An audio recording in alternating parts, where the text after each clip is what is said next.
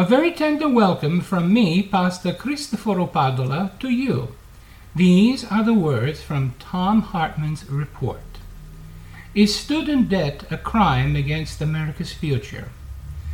Student debt is a crime weakening our intellectual infrastructure while maintaining and rigidifying racial and class caste systems inherited from the eras of slavery and indenture. Six Republicans on the Supreme Court just killed President Biden's student loan debt forgiveness program.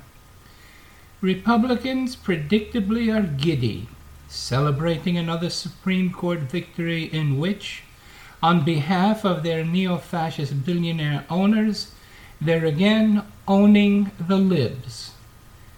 They're ecstatic that poor and working class people, particularly black women, who, as ABC News noted, hold nearly two thirds of the nearly two trillion outstanding student debt in the United States. They will find it ever harder to climb into the middle class, which increasingly requires a college degree. When you search on the phrase student debt forgiveness, one of the top hits that comes up is a Fox News article by a woman who paid off her loans in full.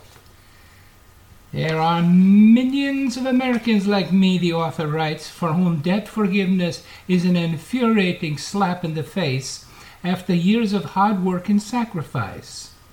Those used to be qualities we encouraged as an American culture. And if Biden gets his way, we'll be sending a very different message to the next generation. This, to be charitable, is foolishness. Forgiving student debt is not a slap at anybody. It's righting a moral wrong inflicted on millions of Americans by Ronald Reagan and his morbidly rich Republican buddies. Student debt is evil. It's a crime against our nation, hobbling opportunity and weakening our intellectual infrastructure. It maintains and in many cases rigidifies the racial and class caste system today's Americas inherited from our eras of slavery and indenture. Combine this decision with the six Republicans on the court ending affirmative action and legalizing discrimination, this term, and it is clear this is exactly what the right wing billionaires who put them on the court and support their lavish vacations and lifestyles want. Many, if not most of the people in today's billionaire class have supported and fought for such a caste system since the founding of America, and in every other country around the world since time immemorial. It's literally the history of Western civilization from ancient Greece and Rome, the stories of kings and conquistadors, and the robber barons of America's Gilded Age. They really don't care about empowering the lives of everyday Americans. Their philosophy is I got mine, I do not care about you. Educated themselves, they always work to pull up the ladder behind them and this maintain their elite status. Let me repeat that. Educated themselves, they've always worked to pull up the ladder behind them and thus maintain their elite status. As history shows, this harms countries in real and measurable ways. Every nation's single biggest long term asset is a well educated populace, and student debt diminishes that. Every other advanced democracy on the planet understands this.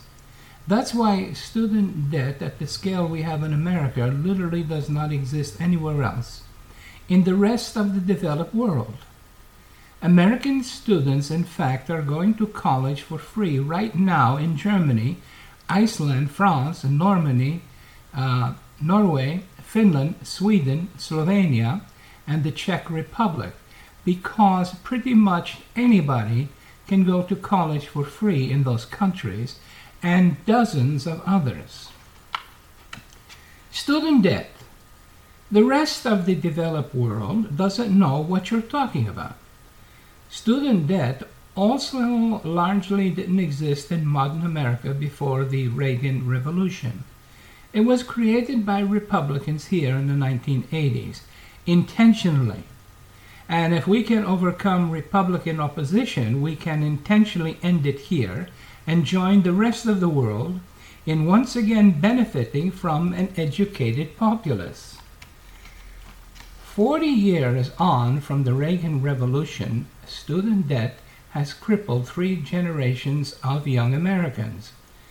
Over 44 million people carry this burden, totaling a 2 plus trillion drag on our economy that benefits nobody except the banks earning interest on the debt and the politicians they pay off. But that doesn't begin to describe the damage student debt has done to America since Reagan. In his first year as governor of California, he ended free tuition at the University of California and cut state aid to that college system by 20% across the board. After having destroyed low income California's ability to get a college education in the 1970s, Reagan then took his anti education program national as president in 1981. when asked why he'd taken a meat axe to higher education and was pricing college out of the reach of most Americans, he said, much like Ron DeSantis might today, that college students were too liberal and America should not subsidize intellectual curiosity.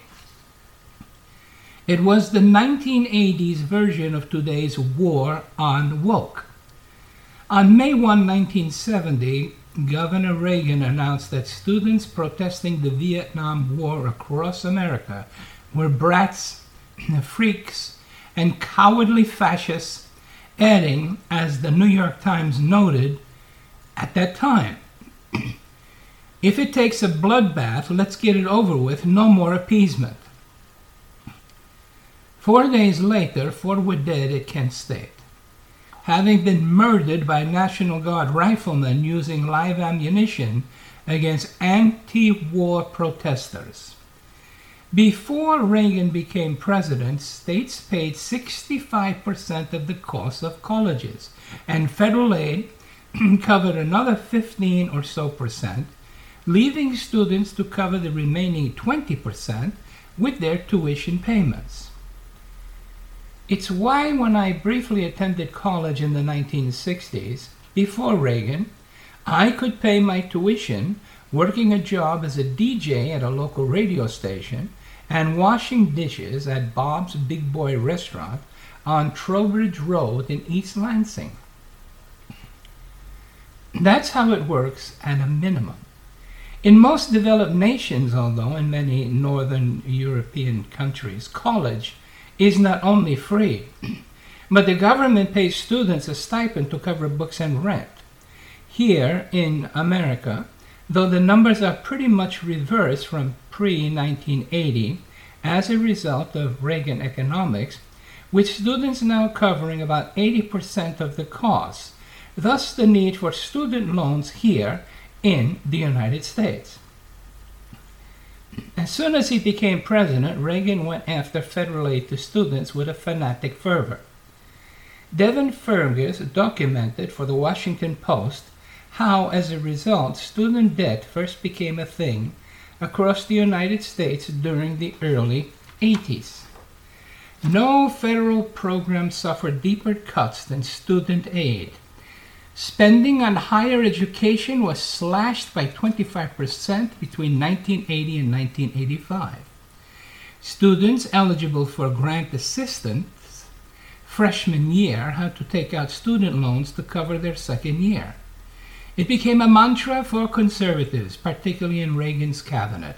Let the kids pay for their own damn liberal educations.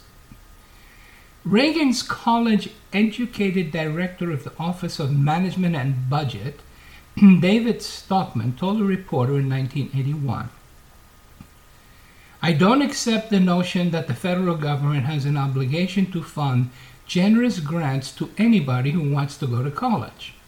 It seems to me that if people want to go to college bad enough, there is opportunity and responsibility on their part to finance their way through the best way they can.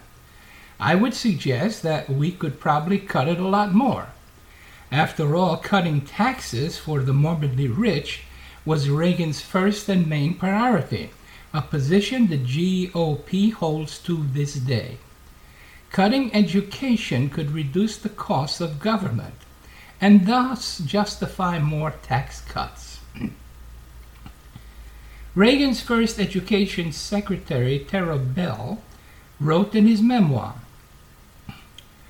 Stockman and all the true believers identified all the drag and drain on the economy with the tax eaters, people on welfare, those drawing unemployment insurance, students on loans and grants, the elderly bleeding the public purse with Medicare, and the poor exploiting Medicaid. Reagan's next education secretary, William Bennett, was even more blunt about how America should deal with the problem of uneducated people who can't afford college, particularly if they were African American. I do know that it's true that if you wanted to reduce crime, Bennett famously said, you could, if that were your sole purpose, you could abort every black baby in this country and your crime rate would go down.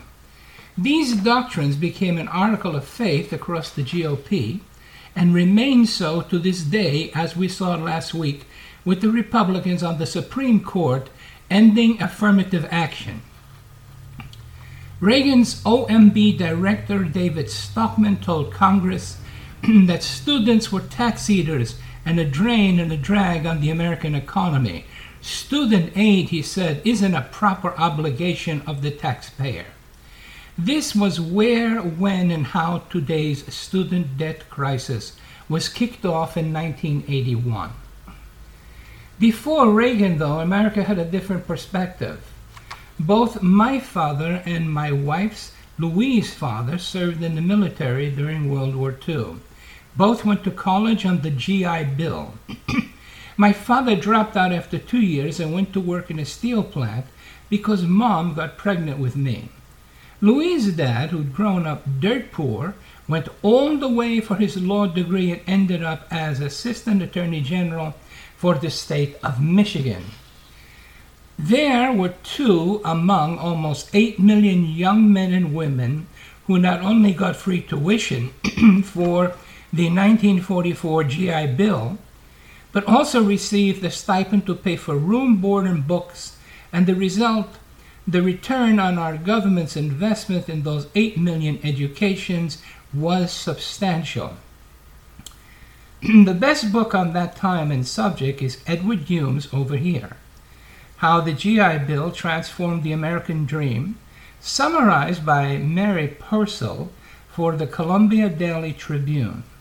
That groundbreaking levis- le- legislation gave our nation 14 Nobel Prize winners, three Supreme Court justices, three presidents, 12 senators, 24 Pulitzer Prize winners, 238,000 teachers, 91,000 scientists, 67,000 doctors, 450,000 engineers, 240,000 accountants, 17,000 journalists, 22,000 dentists, and millions of lawyers, nurses, artists, actors, writers, pilots, and entrepreneurs.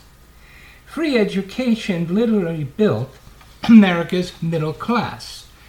When people have an education, they not only raise the competence and vitality of a nation, they also earn more money, which stimulates the economy. Because they earn more, they pay more in taxes, which helps pay back the government for the cost of that education. In 1952 dollars, the GI Bill's educational benefit cost the nation 7 billion. The increased economic output over the next 40 years that could be traced directly to that educational cost was 35.6 billion. and the extra taxes received from those higher wage earners was 12.8 billion. In other words, the United States government invested 7 billion and got 48.4 billion return on that investment. About $7 return for every dollar invested. In addition, that educated workforce made it possible for America to lead the world in innovation, new businesses development for three generations. We invented the transistor, the integrated circuit, the internet, new generations of miracle drugs, sent men to the moon, and reshaped science. Presidents Thomas Jefferson and Abraham Lincoln knew this simple concept that seems so hard for Reagan and generations of Republicans since to understand. When you invest in young people, you're investing in your nation. Jefferson founded the University of Virginia as 100% tuition free school. It was one of his three proudest achievements, ranking higher on the epitaph he wrote for his own tombstone than his having been both president and vice president. Lincoln was equally proud of the free and low tuition colleges he started, as the state of North Dakota notes. Lincoln signed the Morrill Act on July 2, 1862, giving each state a minimum of 90,000 acres of land to sell, to establish colleges of engineering, agriculture, and military science. Proceeds from the sale of these lands were to be invested in perpetual endowment fund which would provide support for colleges of agriculture and mechanical arts in each of the states.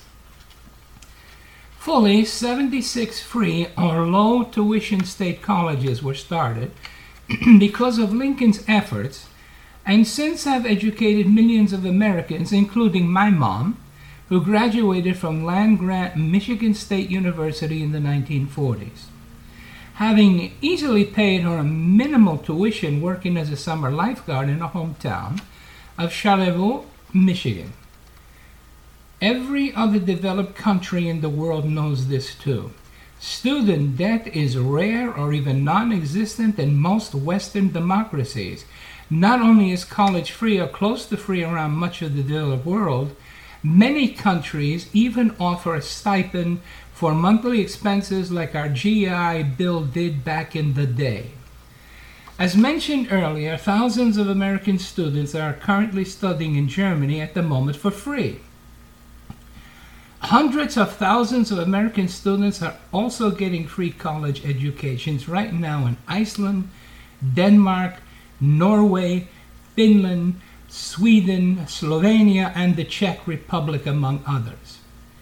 Republican policies of starving education and cranking up student debt have made U.S. banks a lot of money, but they've cut America's scientific uh, leadership in the world.